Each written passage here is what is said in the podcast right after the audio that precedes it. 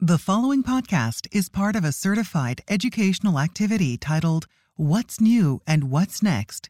Customizing COVID nineteen Prevention Approaches in Transplant Patients to Increase Uptake, Access, and Efficacy. Access the entire activity and complete the post-test at peer view dot com forward slash E R Y eight sixty. Downloadable slides and practice aids are also available. Welcome to our program, What's New, What's Next? Customizing COVID nineteen Prevention Approaches in Transplant Patients to Increase Uptake, Access, and Efficacy. Important note is that one of the pillars of prevention was the combination drug Tixagevimab and cilgavimab, Evusheld, and as of January twenty-sixth, twenty twenty-three, it was um, no longer authorized for emergency use in the United States. Information about monoclonal antibodies that have been revoked and available options can be found at the following site and also at the other site. Uh, one is uh, from uh, the um, N I H and the other one is from A S P R. So welcome, and uh, I'm going to be the moderator today, Shmuel Shoham. Uh, to my right is Ghady Haidar uh, from uh, U P M C, and uh, to his right is Charles Cook, who's a uh, uh, transplant patient. And our goals for today, so we'll explore methods for improving the uptake of COVID nineteen prevention, the ones that are available now, and increasing engagement and following science-based evidence. We'll discuss how to develop customized COVID nineteen prevention plans and provide tactics to overcome barriers and improve patient access to needed COVID nineteen prevention.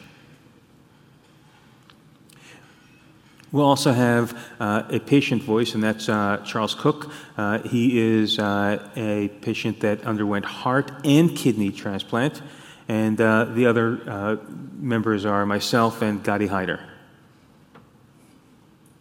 So with that, I'll start by uh, introducing Charles. Uh, uh, please tell us a bit about yourself. All righty, we'll get this started. My name is Charles Cook. I'm fifty-four years old. I'm the father of two fantastic young adults, one son, one daughter, born and raised in the great state of Georgia. Almost seventeen years ago, I moved to Canada with my wife. Uh, I had suffered a massive stroke, which was caused by a heart condition that I was born with that I didn't find out about until I was seventeen years old. After the stroke, we figured as a family the best thing that we could do would be to put ourselves in a situation where when and if something happened to me, then she and the kids would be surrounded by a large support network available. That meant moving close to her family, and that's how I wound up in Canada. Since I've been in Canada, my heart condition worsened to the fact, or to the point that I went into heart failure, and with heart failure, there are only three outcomes: artificial heart, heart transplant, or death. I've experienced all three, and yet here I stand before you today.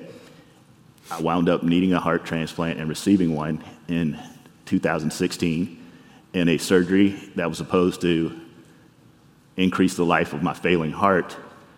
My kidney function was lost due to complications from the surgery, and I wound up going on dialysis, and then a year and a half after my kidney transplant, or my heart transplant, I received my kidney transplant. So COVID nineteen uh was uh, a traumatic experience for all of us, but as a transplant recipient, highly immunocompromised. Tell us a little bit about the experience of living with immunocompromise in the era of COVID. Well, it's super scary at first because the doctors told us right away that if you get COVID, you're going to die. So I had to treat everyone that I met as if they had COVID. So took all the necessary precautions, masked up everywhere I went. I've got my mask today, you know, taking it off up here. Um, washed my hands and stayed out of crowds and did everything I could just to, you know, prevent being around people that might give me the infection. Yeah. Now, uh, in the U S and from what I saw with uh, some news about Canada, COVID and masking got weirdly political. Uh, have you experienced any people looking askance at you, saying, you know, why are you wearing a mask? Or uh, all the time, mm-hmm. And I don't care, you know, how they look at me. I have to protect myself because even though they say the pandemic is over, to me it's just like they're saying flu season's done. You can still catch a cold, you can still catch the flu, and if you're as immune compromised as I am and other transplant patients, a cold can kill you because it can turn into pneumonia and you're dead. So we have to take it very seriously.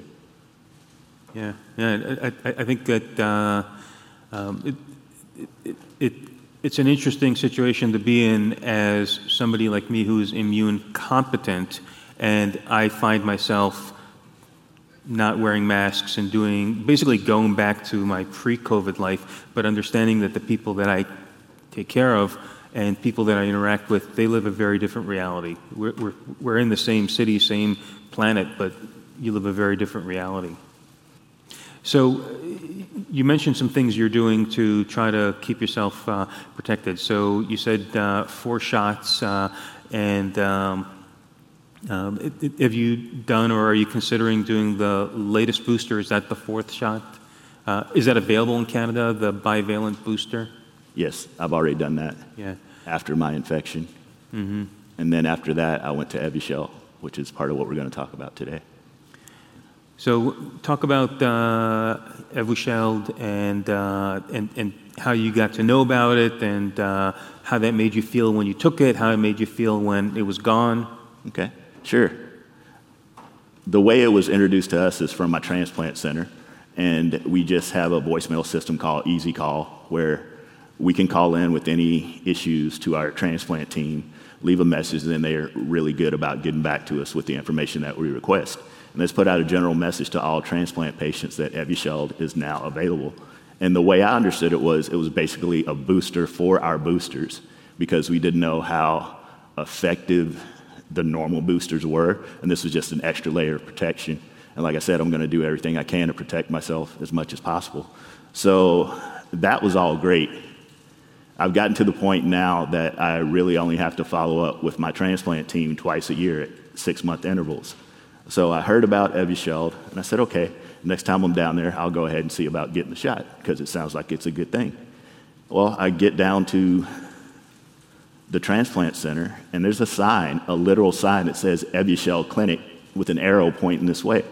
And I asked the people in the transplant team, and they didn't really have any information for me.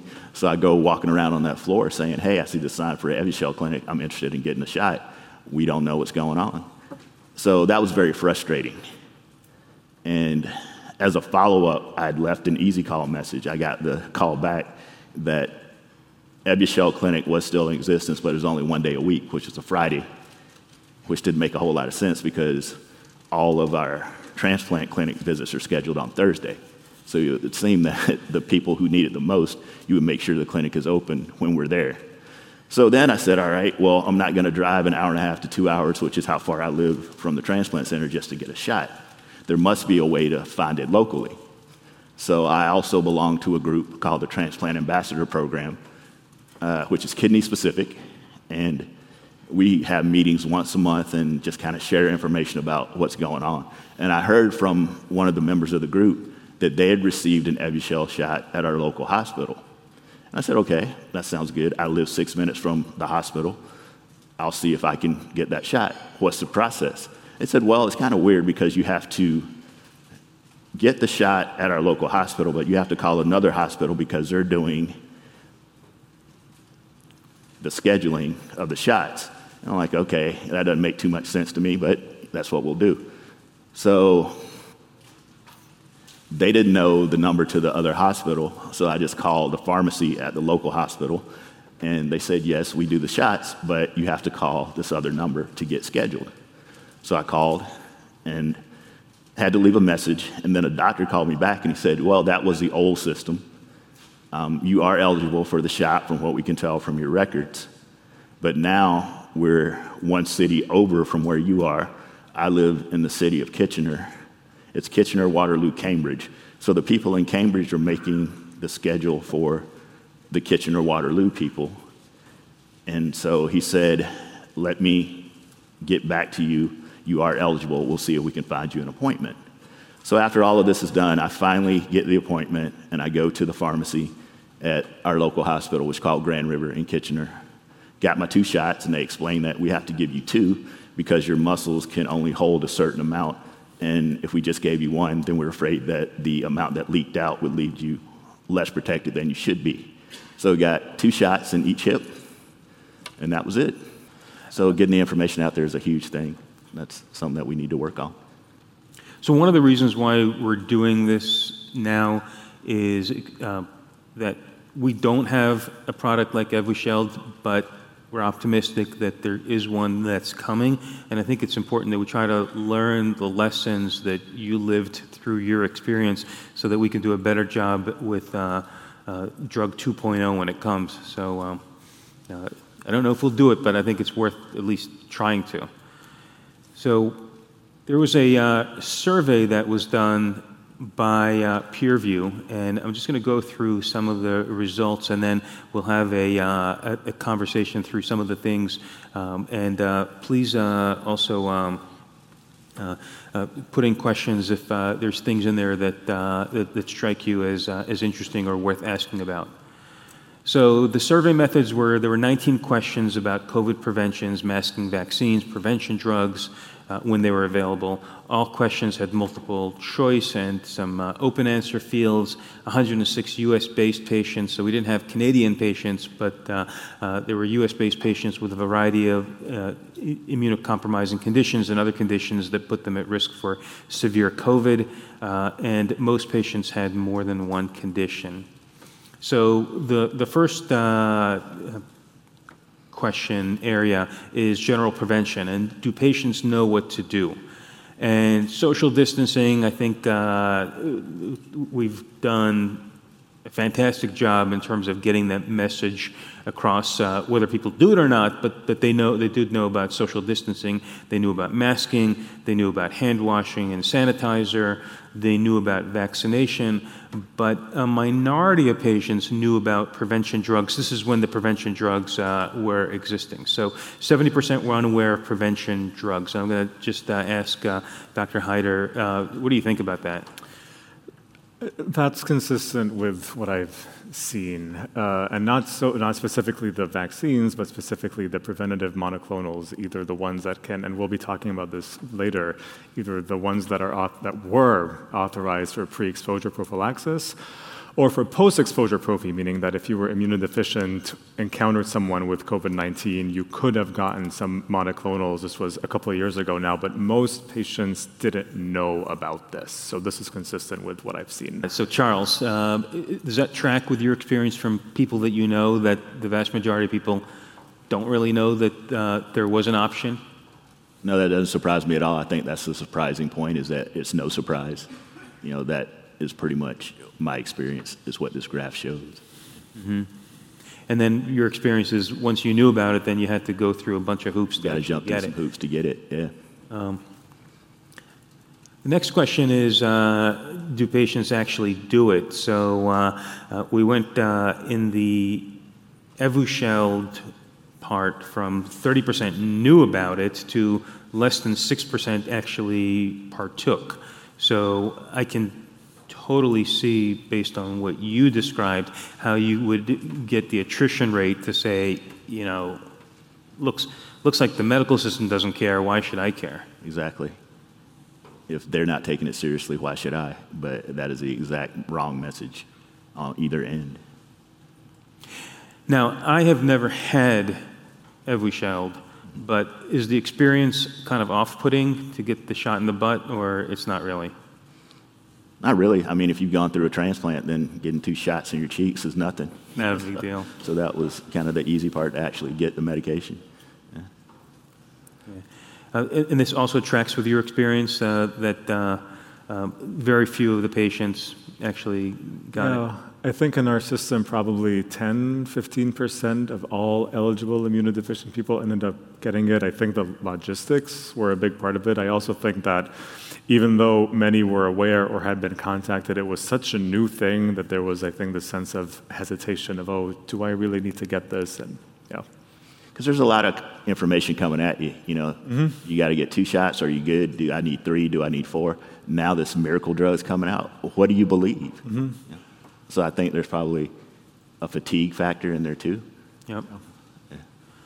And then also um, in, in terms of uh, organizing, I think at some places the drug was free, but the visit was, uh, um, you had to pay money or the insurance company had probably not an issue in Canada. Right. But uh, in the U S, did you experience some of that? Oh yeah, that was a major barrier. Not something that we had anticipated would be an issue, and certainly not something that when the patient was coming to get the shot was on their radar. But then it, I think, deterred many people from coming back for their second dose, knowing that even though the drug itself was free, they would receive a sometimes thousands of dollar charge for, for just the for the facility and the infusion and the chair and that kind of thing.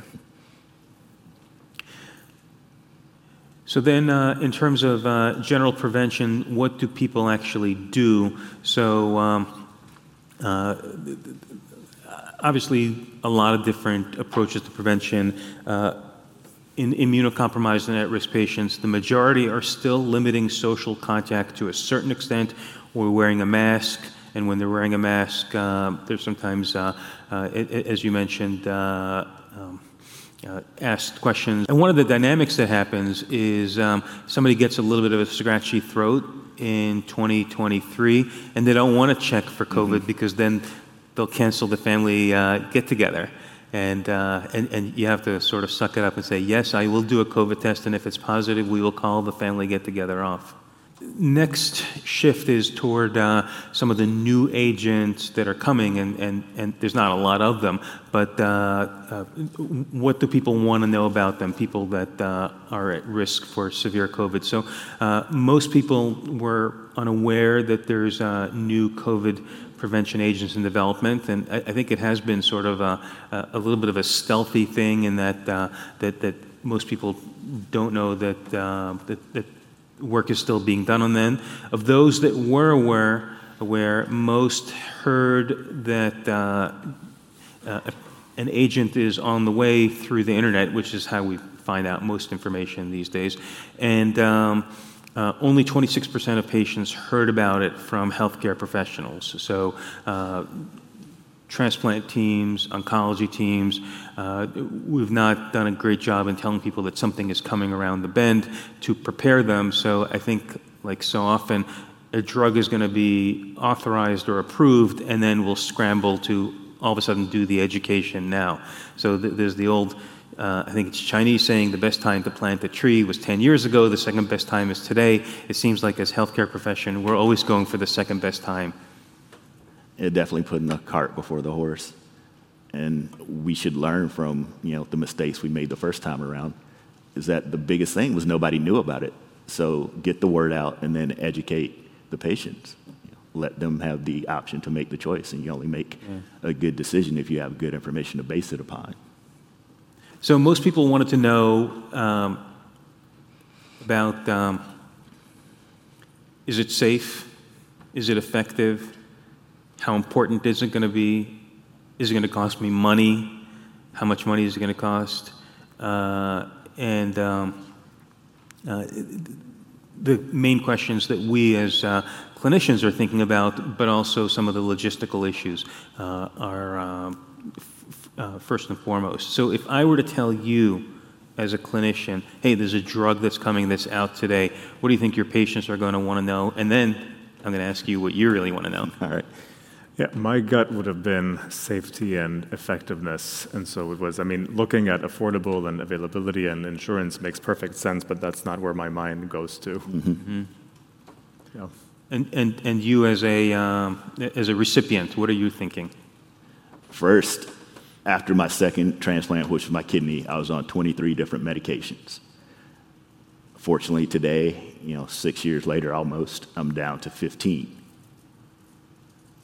What I want to know first is if it's safe to take with all those other medications. Is anything contraindicated? Okay, that's number one. Second is, does it work? Everybody was taking their vaccine, but because we're so immune compromised, it didn't give us the same response as someone with a normal immune system. Third is, where can I get it? Is it available? Am I going to have to jump through all these hoops again? And then fourth, because it's not really a concern north of the border, is how much it's going to cost. You know, so that's how I would rank them. So can patients access COVID nineteen prevention drugs? Uh, uh, and, and this just tracks exactly the things that you were saying. Is there was little information that's available, the information that was available, like if it's available on a Thursday or a Friday, it, it was misleading. Um, so a lot of um, issues with accessing of drugs. Uh, now I know at, uh, at our institution in Baltimore and at your institution, uh, um, individual people made Herculean efforts to get drug to people. And uh, I, on the one hand, amazing. On the other hand, I worry about fatigue. Will those people be able to step up for version two point oh when it comes, uh, or are we going to need something more uh, organized? Yeah. Um, will patients use COVID prevention if counseled? So I think it, it depends. Uh, Uh, so um, most people said that there uh, uh, were a chunk of patients said that nobody from the medical side talked to them about uh, prevention, and um, of patients noting that their healthcare providers discussed prevention methods with them, none received information on uh, uh, prevention agents uh, at the time, and greater than sixty-two said that they would likely or be highly likely to use COVID if their healthcare providers were to counsel them about it. So we have, as clinicians, an important job in terms of getting that information out. And, and I can tell you that there were a lot of patients that I saw back when we were giving Evusheld that uh, were seeing me for recurrent urinary tract infection or something uh, in the transplant I D side, and I'd ask them, hey, what about Evusheld? And that was the first time they ever heard about it. So. Um, um, And uh, so we talked a little bit about uh, how the survey compared with yours. So I don't think we need to go to this specific slide. Anything else that I missed that you think we should talk about? I just think the last point um, that you made about talking to the patients when they're there, you know, don't make them come in for a special Evusheld education session. Yep. Just talk about it all the time if it's something that we need. And it all comes back to trust, you know. I have to trust that you have my best interest in mind. You're the expert on the medicine, I'm the expert on me. So give me the information and allow me to make the decision, but then respect my decision. Yep. You know, it has to be a team effort. Absolutely. Yeah. All right. I am uh, transitioning now, uh, uh, handing off to uh, uh, Doctor Haidar. He's uh, Assistant Professor of Medicine, Division of Infectious Disease, in, and uh, uh, Director of uh, Research, Bone Marrow Transplant and Hematopoietic Malignancy I D, and Program Director of the Transplant I D Fellowship at uh, U P M C. Take it away. Thanks so much, and thank you. Thanks so much for having me here. So we're going to start off talking about some of the data about COVID nineteen prevention, and I'm going to give you a case first. Um, and so this patient is in his sixties. He's had a liver transplant over five years ago and got one dose of a COVID nineteen vaccine and is on the fence about getting additional doses because he's concerned about safety. He's concerned about effectiveness in organ transplant recipients. Um, he used to be masked, but now, within the past year, as the world has begun to move on, he's changing his mind and he wants to get back to living and get on with his life. Um, so, you know, what does this survey tell us about, about a patient like this? It seems as though, um, at this stage, there's a sense that COVID nineteen is less of a threat than it was before, and that no one else in the world is masking or avoiding crowds, and also the comment about being difficult, kind of feeling uncomfortable uh, wearing a mask to um, to um, avoid crowds. And but I, I do want to highlight again that the pandemic, even though the public health emergency is technically over, I mean, SARS-CoV two is here to stay, obviously, and the pandemic is, and it's not over for immunodeficient people. So here's a Kaplan-Meier curve uh, showing you the uh, chance of survival if you get COVID nineteen based on what kind of transplant you have. And as you can see, the lowest graph is lung transplants, meaning that lung transplant recipients are much more likely to die than other organ transplant recipients, um, which makes sense because you're infecting the actual uh, uh, transplanted organ. Now, there are vaccines, and, orga- and the vaccines are safe in organ transplant recipients, the issue becomes they are less effective than in people with otherwise normal immune systems. And what I'm showing you here are antibody data, as in the proportion of organ transplant recipients who develop a detectable SARS CoV two antibody response after they get a vaccine. And if you just look at the graph, you can see the numbers incrementally going up after each vaccine dose. So after a single dose of a COVID nineteen vaccine, really only about seventeen percent of organ transplant recipients develop an antibody response.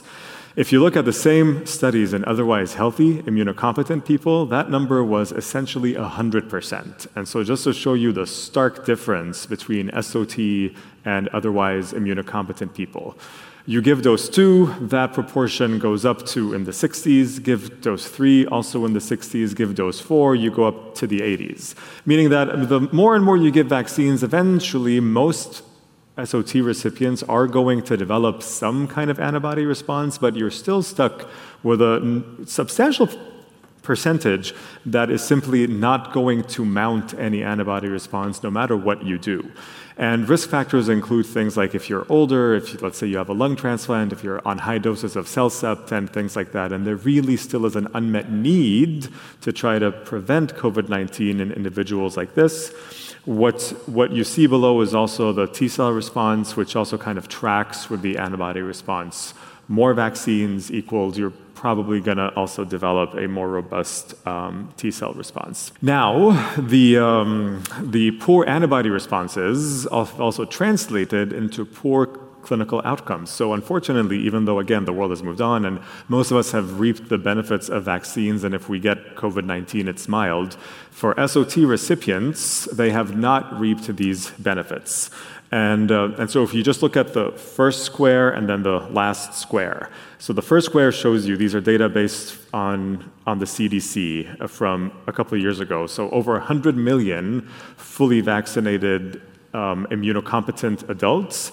And the proportion of breakthrough was very low, so zero point zero one percent. And then if you look at the proportion of the people who, who were hospitalized, it is, you know, there's like three zeros after the after the decimal, and even smaller proportion of those who died. So the vaccines worked very well if you were otherwise healthy.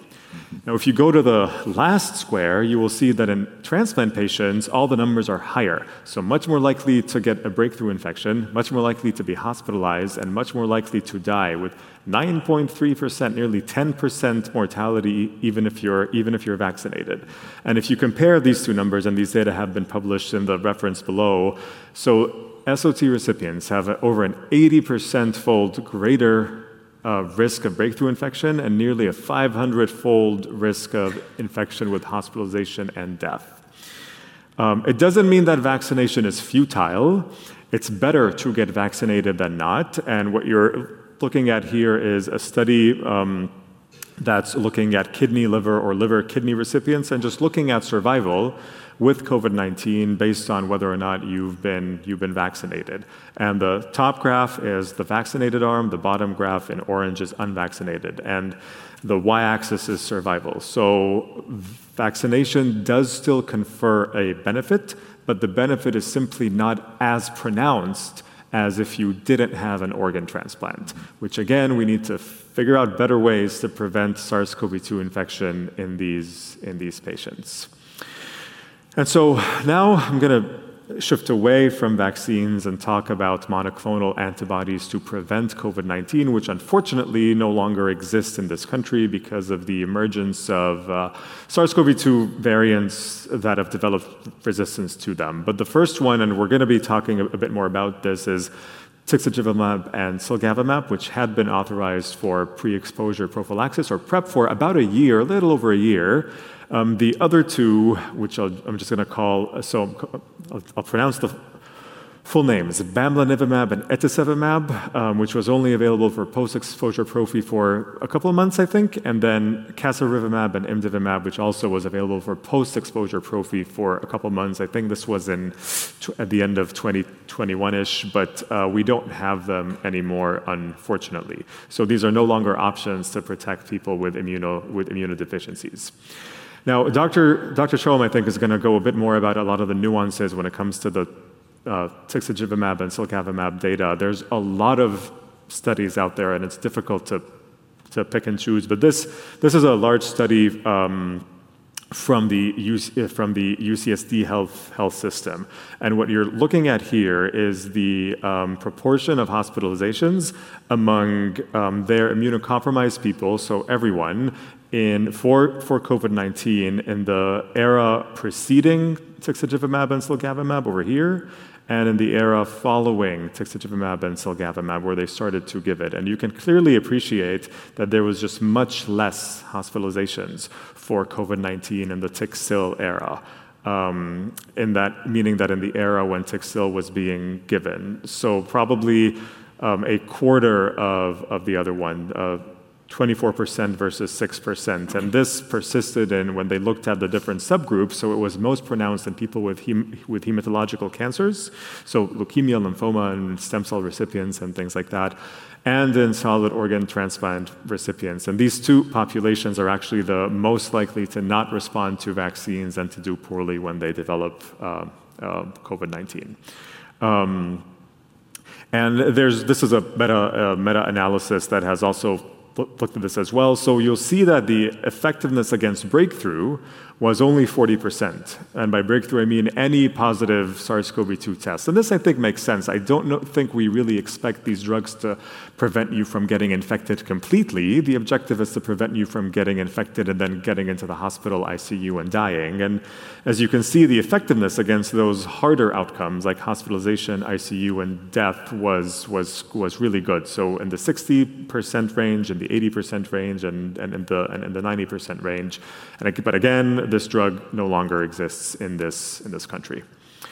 Um, so how can we prevent COVID nineteen in immunodeficient people? As far as drugs, it's vaccines. That, that really is all there is at this point as far as drugs. There are trials uh, coming along for monoclonals that Doctor Shoham will talk to you about. But again, and I think we all know this, but it's important to emphasize, not just to vaccinate the patient, but the bubble around the patient and also masking.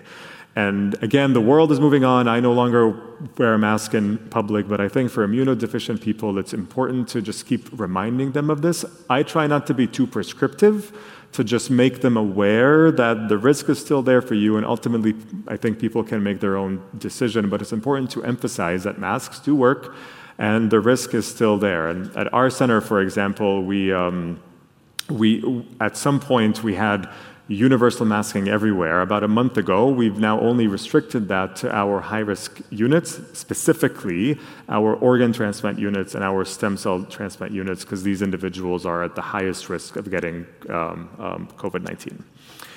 Um, now, vaccine hesitancy has been an issue, and as an internist, I'm not really used to dealing with parents and children. I think our, my peds colleagues are much more adept at dealing with vaccine hesitancy, but it was really interesting having these uh, conversations. And so in this, in this survey, you'll see that most, so uh, around three quarters of organ transplant recipients had planned on receiving a COVID nineteen vaccine, five percent didn't, and then twenty-two percent were kind of on the fence about it. And they were, their attitudes were in general less positive than, uh, than the people who said yes. And they were worried about the poor effectiveness, that there weren't really any trials in organ transplant recipients, and um, they were worried that the transplanted organ itself would be adversely affected.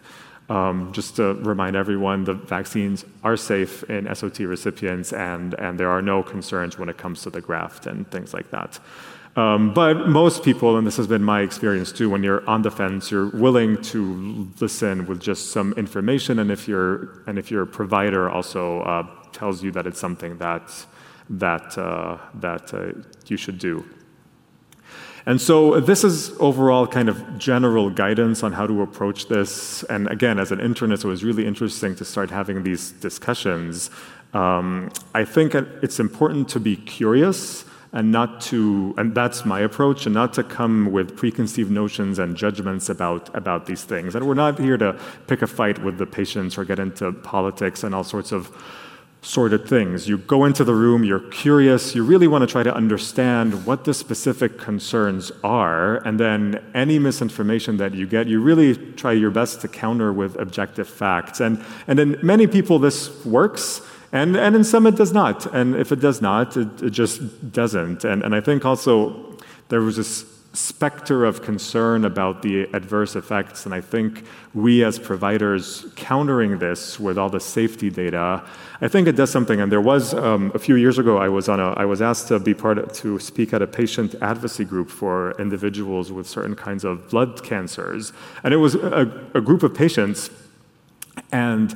And I think I was able to convince many of them to go and get vaccinated. And they were very outspoken and, and asked me a, a lot of questions. And there were all these errors that were clearly misinformation that I, I think I was able to correct. And I and I think that that that helped. Um, so Charles, how do you think a clinician should talk to you about about preventing COVID nineteen?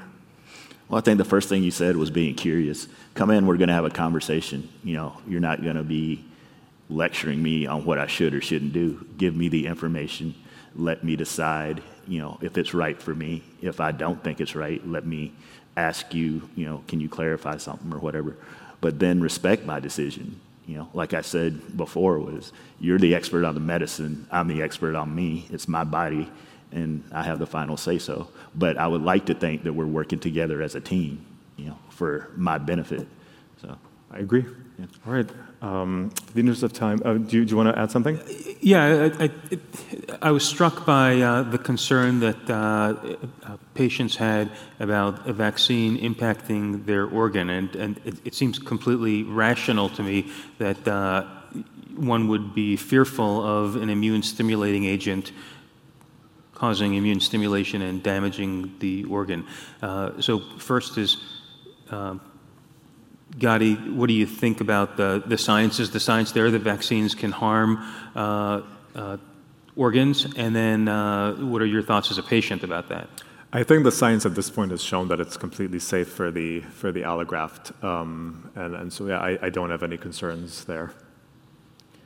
And I think something that you said before, it actually uh, struck me and brought back a memory about my experience with COVID is first I had a scratchy throat and then, you know, I had a temperature, and so I knew something was wrong because as a transplant patient, the biggest fear is rejection of that organ.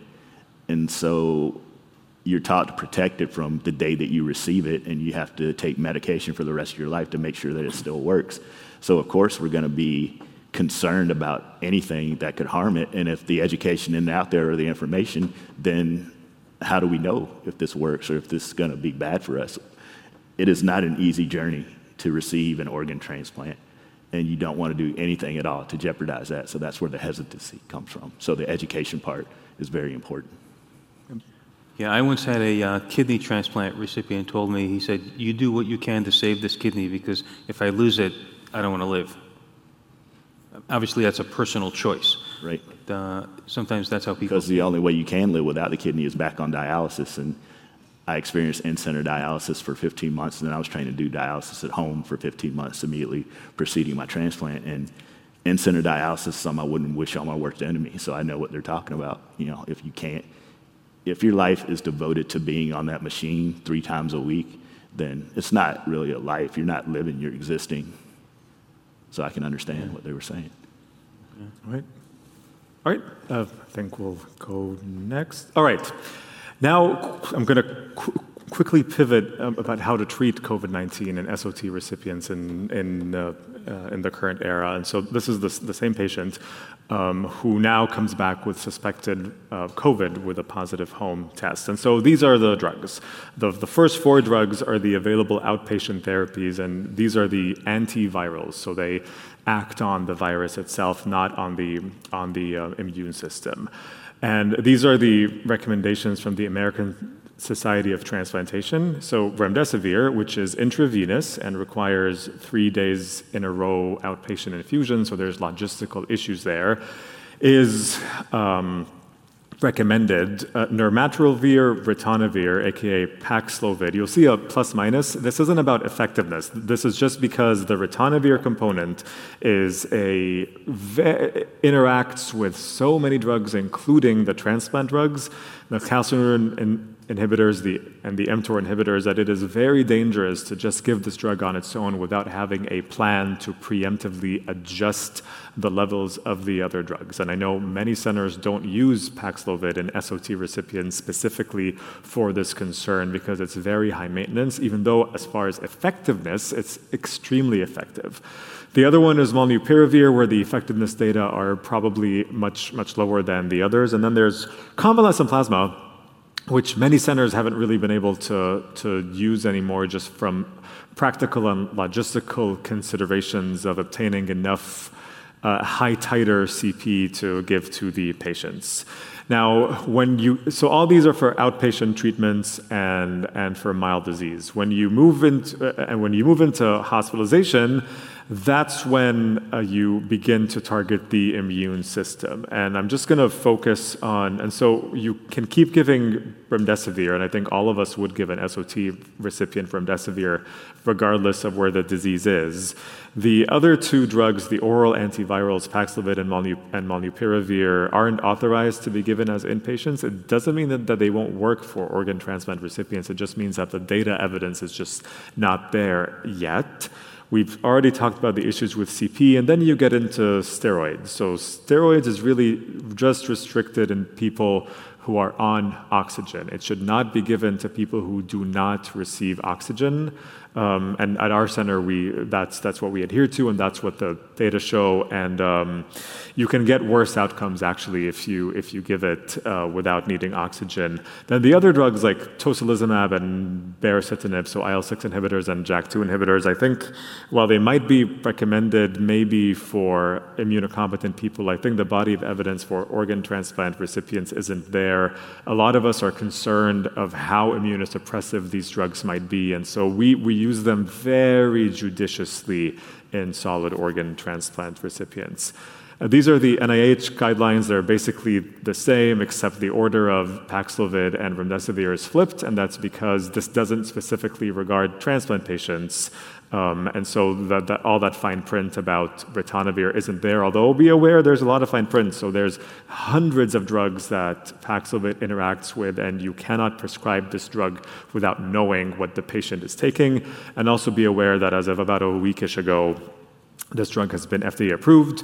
Um, access to COVID nineteen treatments is a huge problem, um, and and the, the the bar graphs over here show you kind of risk factors for Uh, not having any COVID nineteen therapies available, and it's, for instance, living in a non-metropolitan area, living in a high poverty area, or or uh, being of a uh, of a minority pop pop population. So we really need to work harder to make sure that these treatments are are. are available. Patients need to have access to testing so that we know what we are treating. Uh, we need to make it easier for them to get the drugs from pharmacies or to ship the drugs to their homes. I'm talking about the oral pills now. People need to be more and more aware of these drugs. And this is a very useful website that I still use to this day, um, just to track where specifically you can buy um, uh, COVID nineteen drugs. All right. So Uh, unmet need, lack of authorized and effective COVID nineteen prevention agents in immunocompromised patients. So what happened here? Um, this is a study where they took patients that had uh, various antibody responses after vaccination, and they gave them uh, Tixagevimab, cilgavimab, Evusheld, and you can see that uh, the amount of antibodies that could neutralize B A forty-five went up, or if they were already high, they stayed up. Great, it was working. But then as Omicron evolved, it uh, was no longer effective, and now you were not getting that kind of bump, and patients were no longer getting protected, and the F D A therefore said uh, it's pointless to give it. Uh, it's a fairly non-toxic drug, but it's not zero toxicity, and uh, it just wasn't worth the effort. So that's why it was taken off the market. What did we learn? When it was effective, we learned that it could somehow, somewhat prevent infection, but not really all that well. But really where it's shown is in terms of preventing hospitalization, uh, just the points that uh, Doctor Haidar was uh, making. So I think we've really learned along the way that antibodies are not that great at preventing COVID. They are good at preventing COVID complications. So uh, uh, whether it's a vaccine-induced antibody or whether it's a, a, an exogenous antibody. We also learned that it depends on what kind of patient. So this is a study that was done late in the Omicron wave, uh, or, or actually in the Omicron wave. Uh, patients got Evusheld, they were lung transplant patients, and there was a non-statistically significant reduction in hospitalization, Uh, zero point zero eight two, but uh, when they used patients that were propensity matched, small study, no difference. When they looked at duration of hospitalization, no difference. So I think what I'm trying to tell you is that Evusheld will not make your teeth whiter and your clothes cleaner and will solve everything. Uh, and uh, you have to look at the kind of patient and of what kind of match you're having with uh, the, uh, the, the, uh, the virus that's out there. Other things that we learned is if you look at the ancestral strain and uh, you gave uh, Evusheld uh, plus patients that uh, already had uh, uh, antibody from vaccine, and they were able to stay protected for a long time. But as Omicron came on and as it developed, the level of protection at three months started falling. So neutralizing antibody activity waned after about three months in uh, uh, in, in, in patients uh, that uh, received uh, in vaccinated patients. What do we, what do we take from that? Is that the six months that we're counting on may not exactly be six months. Maybe it'll be different with uh, Evusheld version two point oh when it comes out. But uh, I, I think that uh, as patients are entering month four, five, and six, maybe they're going to be at increased uh, risk. How that will uh, uh, play out, not sure, but something to keep in mind. All right, so I think we're moving on to uh, a little bit of a panel discussion, but uh, one of the uh, uh, questions that came out that I wanted to hit you with is, um, um, uh, what information do clinicians need in order to educate patients about uh, uh, pre-exposure prophylaxis? Say pre-exposure prophylaxis comes back on the market. What is it? What information do you need to educate your patients? Well, I think that the so I think a person like like me and you who are very much in this field, I, I think we're kind of very much aware of these data very intimately. I think the more important thing is to try to educate the non-subspecialists, the mm-hmm. primary care physicians or the transplant docs who aren't transplant infectious disease physicians, because I think to this day we still get a lot of questions from, from these individuals who, because I'm usually not the first line of defense for the patients. They might go ask their P C P, hey, have you heard of Evusheld? And the P C P usually will, will have not. So I think there needs to be effort to access the P C Ps and the transplant docs or the oncologists and educate those groups a bit more about um, COVID nineteen prevention with monoclonals. And, and I think the upcoming trial, which is going to be specifically looking at immunocompromised people, I think getting those results out there to, to, to those groups will be key. And I think the point you made about uh, um, thinking outside of our bubble as uh, uh, clinicians that take care of immunocompromised patients and pushing out to where the patients actually are, which is, so you say you see your transplant team a couple times a year? That's it. I see my family doctor a lot more. So getting the information to the family doctor would be a great help because they're the person, and that's kind of like your first line of defense. You see them more often, so you have that relationship with them. You've already built up that trust, and coming from them, then it's just a conversation, you know, not a lecture from your transplant doctor. Yeah. And, and I think one of the things that your family doctor is going to want to know is, do you remember those ads that they used to have for, uh, um, it was Home Depot or one of those companies where you push the button and something happened? I think they're going to want to know, is there a button that they can push to make it happen? Because they're not part of a transplant center and plugged into how things could happen. So I think that was Staples. Staples. That's, that's right. Yeah, I remember that. Yeah. Yeah. So th- th- that's what we need, a staples button for making uh, the monoclonal antibody happen. Um, all right, so th- these are some of the issues that uh, how has losing access to prevention uh, affected transplant patients? Uh, so you're looking at this list, uh, Charles. Is there anything that you would add to the list? I think the biggest thing is, like you said, put the information and the drug where we are. Don't make it hard for us to get to. Don't make it hard for us to find out about it. And I think the other thing is, going back to the trust, is what all of this is about, is I trust someone more if they say, hey, we tried this before, we messed up, we're trying to do better this time, instead of somebody coming saying, hey, I have the answer to all your prayers, I know everything. Then, no, you don't, because nobody does. You know, let's try to work on this together. Yeah, yeah, yeah. Feeling our way through it. Exactly. And let's do it together. All right, so here are some emerging prevention agents. So at the top is A Z D thirty-one fifty-two. That's the AstraZeneca product that uh, is uh, in development. Uh, there is a list of other products. Uh, uh, and I don't have a lot of um, um, belief that emtricitabine tenofovir is going to be a miracle drug for COVID. Uh, there's some combination uh, monoclonals that are in development in phase one. There is uh, uh, a um, uh, three monoclonal antibodies in one, I Bio one two three, and there's some other drugs. I guess the one I'm most excited about is oral remdesivir, uh, but uh, you know, we'll see if uh, if and when that comes uh, out. Um, any other drugs that's not on this list that you've heard about? Not that I'm aware of, no.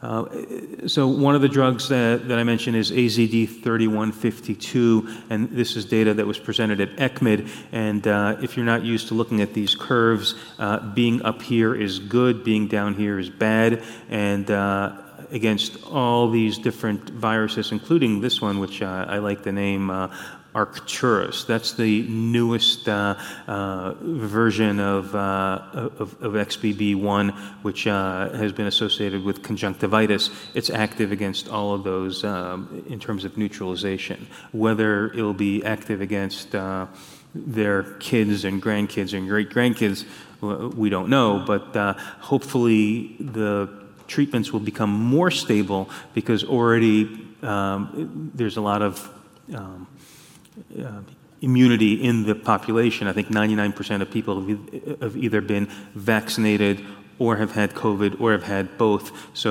the engine to drive diversity is just not as high as it used to be. So hopefully uh, the new drug that uh, is in development, A Z D thirty-one fifty-two, and other ones will uh, be a little bit more durable than what we've seen with the whack-a-mole of monoclonal antibody that come on and then resistance develops.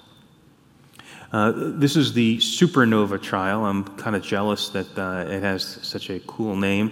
Uh, it's a phase uh, one three. It says one two, but it's a phase one three randomized control trial. Uh, the goal is to establish the safety and efficacy of A Z D thirty-one fifty-two, which is a uh, monoclonal antibody effective, as I showed you, against uh, a lot of the uh, uh, against the viruses uh, that are out there, and they're comparing it to uh, Evusheld, uh, that's sort of acting as the placebo, if you will, uh, and uh, the primary endpoint is sa- safety and neutralizing activity of a shot of that stuff. Um, and um, This is the part where we sort of come in with what lessons have we learned. So who are the patients that are candidates for a next generation preventive agent? So obviously somebody who didn't have an allergy, uh, but then immunocompromised patients. Uh, this is the American Society of Transplantation. So I think we'll focus on the organ transplant patients very much so. And I would say, is there an organ transplant patient subtype that you would say, okay, if you only have like uh, one Evusheld dose to give, who would you give it to? Charles, of course. But uh, aside from Charles, I think it would be a lung yeah. transplant. But uh, who would you give it to? Hmm? I, I, I was saying I would give it to Charles, but if I had two doses, one to give to Charles and one to give to somebody else, who would I give it to? I think lung transplant, if I were to pick one organ type, they they are at the highest risk. Any, any role for antibody testing, or is that gone out the window? I think that remains controversial, and I continue to be ambivalent about it. Mm-hmm. Um, so, so I'm not sure. I mean, our system, when we began to give out Evusheld, we made a we made a decision not to rely on antibody testing, meaning that one approach was test the SARS CoV two antibody. If it's positive, don't give. If it's negative, give. And that, that makes sense, but then it gets complicated. You would have to enforce that, get the patients go and get tested. Insurance may not pay for it.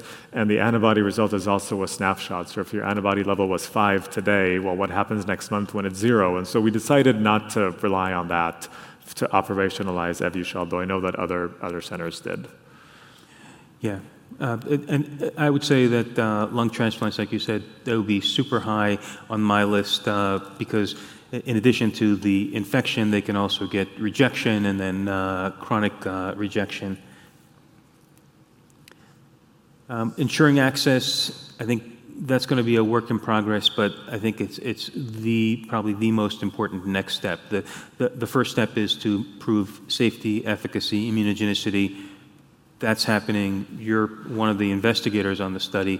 But the second part, which is I think where the, uh, using a football analogy, it's like the running game where the, the, the real game is won or lost, is going to be delivering it to people.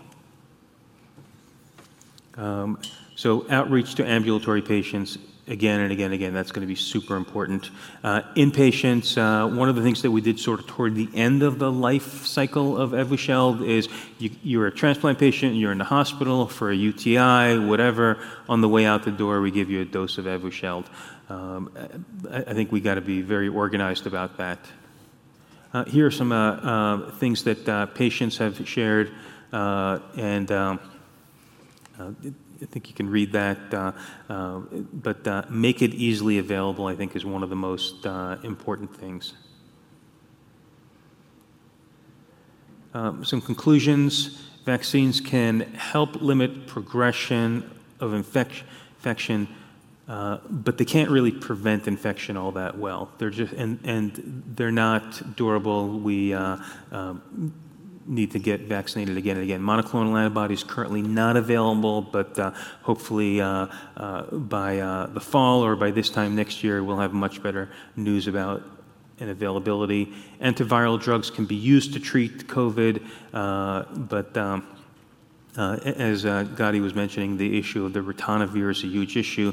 The issue of the uh, uh, of, of the Uh, remdesivir needing three doses is an issue. One of the things that I'd like to find out is, do they really need three doses? Is one dose enough?